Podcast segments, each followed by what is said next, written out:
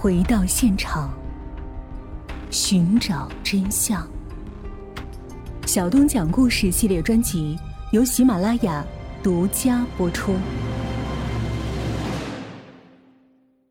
二零一九年，杨家父女的关系越来越紧张，从屋里吵到屋外。最后几个月，邻居至少见证了两次较大的争吵。四月二十六日那次还报了警。自此，杨瑞丽周末不愿意回家。林美芝说，女儿被打得害怕了，曾对自己说，她怕回家，但是不回家又不行。二零零三年第一次因为家暴离家的时候，林美芝的父母和几位叔叔都不愿意再让她回去。杨家父母和大哥大嫂三番四次去李家求情，林美芝心软了。她说，我大哥大嫂特别好，看他们面子我才回去的。她偷偷溜了回去，为此父亲很生气。二零零九年，杨家大嫂刘梅曾见到林美芝腿一瘸一拐的。当年两人决定离婚的时候，刘梅不愿意再管了，但是后来因为被信任的缘故，她还是介入了杨家父女间的矛盾调解。二零一九年三月二十四日，杨爱静和女儿争吵后又动了手。下午三点多，杨瑞丽一度离家出走。接连发生冲突，林美芝给家住一百公里外的刘梅打电话求助。此前林美芝曾尝试给女儿租房未果，所以希望把孩子接到她的身边来。刘梅回忆，见面后林美芝向自己下跪求助，杨瑞丽也哭着要到外地读书。当天，刘梅和儿子带着杨瑞丽剪了头发，吃了饭之后陪她一起回了家。据刘梅称，见女儿回来了，杨爱静冲着女儿又吵又骂。杨瑞丽坐在沙发上一声不吭。刘梅的儿子看不下去了，忍不住和叔叔发生了冲突。杨爱静抓起了水果刀，被其他人拉开了。刘梅尝试和杨爱静沟通，表示自己愿意负担杨瑞丽的生活费，建议让孩子住校。杨爱静不同意。那次沟通之后，靠着谎称杨瑞丽去了同学家，刘梅勉强将她接回家里住了两天。杨爱静因此又和妻子发生了争吵。李敏芝说，她还要去学校找老师，威胁说要跳楼。之后的那一周，她因为害怕丈夫闹下去，不敢再让女儿被接走。女儿杨瑞丽很失望，对着电话喊，你太愚蠢，太无能了，你保护不了我。二零一九年春节前后，班主任老师也发现了杨瑞丽的异常。她从之前的学校十几名退步到四十几名。老师曾经找她谈话，发现她头发也不洗，目光很呆滞。得知她与父亲的矛盾，班主任曾经提醒杨瑞丽说，让她学聪明点，平时多做点家务，不要和爸爸正面冲突。真发生矛盾了，你就别吭声，可以躲避一下。杨瑞丽主动找给她上过道德与法治课的张老师，讲述自己的处境。张老师回忆，杨瑞丽除了说学习上的困难，更多还是讲述家庭的问题。一个是他爸爸重男轻女，另外一个就是家庭暴力。张老师给他进行心理辅导，希望他强大自己的内心，寻找自己的快乐，并且能够自信起来。为了给杨瑞丽鼓劲儿，张老师见面总会和他击掌。杨瑞丽的精神状态似乎有所恢复，慢慢的有了笑模样，而且感觉自己中考绝对没问题。在二零一九年上半年，杨家的矛盾接近爆发的顶点的时候，曾经有多个部门介入调解。四月十八日，杨瑞丽给学校和相关部门写下了一封求助信。信中她表示，因为我父亲重男轻女和家暴的影响，已经严重危害到了我的人身安全和学习生活，造成我的严重不适。张老师说，他还联系过李美芝和刘梅，希望他们能给孩子创造一个安全的环境。因为介入杨家矛盾，杨爱静曾经找过学校大闹。张老师见到杨瑞丽的父母仅有的一次接触，他看到了杨家父女的落差。张老师说，在文化知识、对生活的态度、对未来前途的信心上，他们的差距太大了。林美芝当时也向老师讲述自己家的情况。张老师坦言，学校没有办法帮助其解决家庭矛盾的问题，但是希望他能够勇敢起来。张老师说，在学校的职责范围内，为了杨瑞丽的安全，他们制定了详实的仔细的流程。老师们协调杨瑞丽在校住校，安排了她喜欢的室友。有一段时间，杨爱静总在学校门口徘徊，值班老师都会重点盯守，避免发生可能的意外。杨瑞丽和刘梅去所属街道办事处申请司法调解，一名调解员和一名律师赴村中调解，并将调解结果反馈给刘梅，说杨爱静不同意孩子到她身边来，但是表态说会供孩子上完高中，但是十八岁之后不一定有能力供她上大学。刘梅就此决定不再介入杨家的纷争，她也有自己的担心呢。杨爱静说过，等我儿子结婚的时候就去闹，也不让我家好过。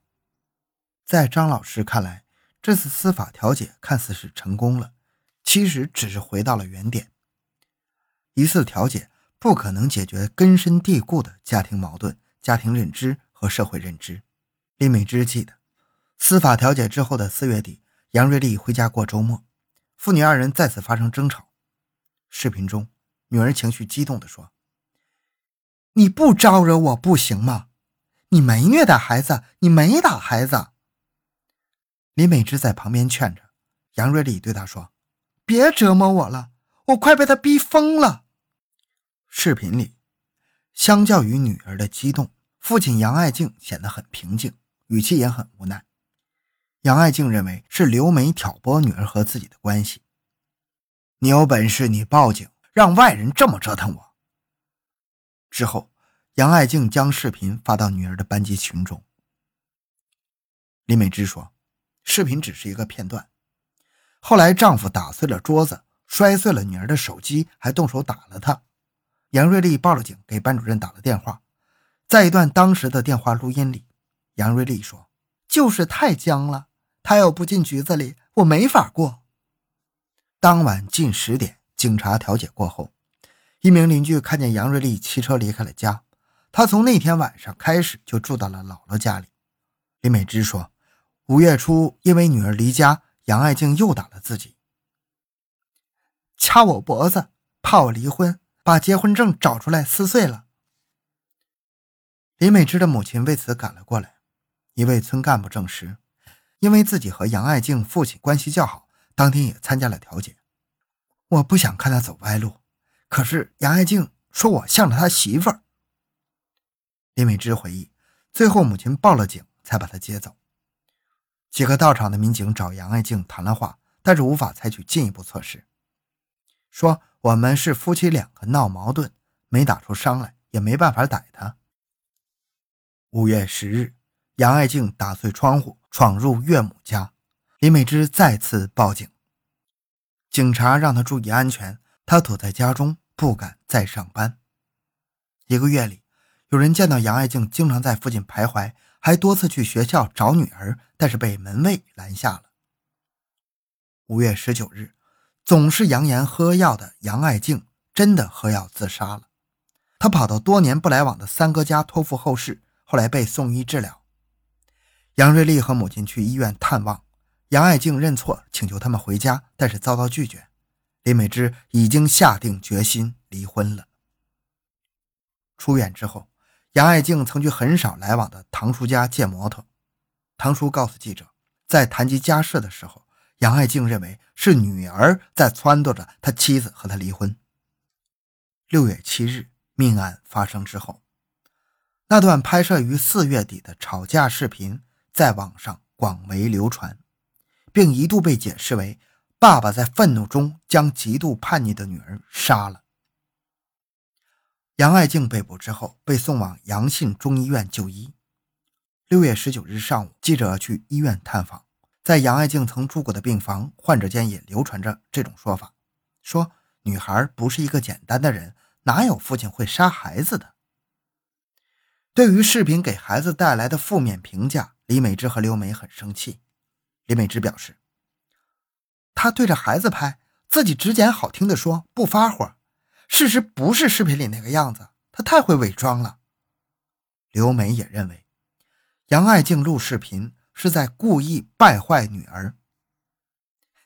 在那段时间里，孩子吓得就跟小猫似的。张老师同样无法接受人们对视频的评价。当一个非常优秀的孩子见到自己是这种家庭，他绝不绝望。当各方都退场了，再没有救助了，在绝望的情况下，爸爸要扼杀自己的前途，那是叛逆吗？为什么不把它当成是对自己命运的一种挣扎？在那封求助信中，杨瑞丽曾表示，希望学校和社会能给自己创造一个良好的学习和生活环境。他依然想住到刘梅的家里。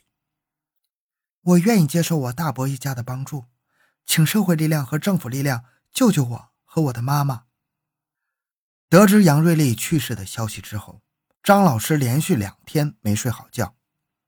他不止一次的设想，假如当时刘梅能顺利的接走杨瑞丽，也许悲剧就不会发生。后来，李美芝和儿子一直在娘家居住，一个多月没上班的她没有任何收入，她甚至为了寄存女儿的遗体的费用发愁。刘梅曾硬着头皮去李美芝家探望老人，留下了一千块钱。有村民在医院里曾见过杨爱静，杨爱静让其告诉家人帮助自己请律师。六月十九日，杨爱静已经被转入了普通病房，戴着手铐脚镣，三名民警负责看护。一名民警称，将会依据医生的诊断和治疗对其采取下一步措施。在杨家，只有大哥和二哥一直为弟弟的事操心。村里有人问李美芝能否原谅杨爱静，她回答，我很恨她，让她给孩子偿命。根据李美芝讲，五月初杨爱静曾找到杨瑞丽，像当初祈求自己那样，她也给女儿下跪了，希望她能回家。那时杨瑞丽已经打定主意，仍然支持父母离婚。她曾对母亲说，你太软弱了，太糊涂了，她打哭了你，再哄笑了你，把你当奴隶，你比奴隶还奴隶。六月七日遇害的时候，杨瑞丽还有三天就将参加中考，她已经为自己即将到来的假期做好了打算。她一直想要办一张健身卡，母亲帮她找了一份在商店卖货的兼职，正好也可以攒点钱。谁曾想会被自己的生父杀害了。好了，这个案件讲完了。小东的个人微信号 六五七六二六六， 感谢您的收听，咱们下期再见。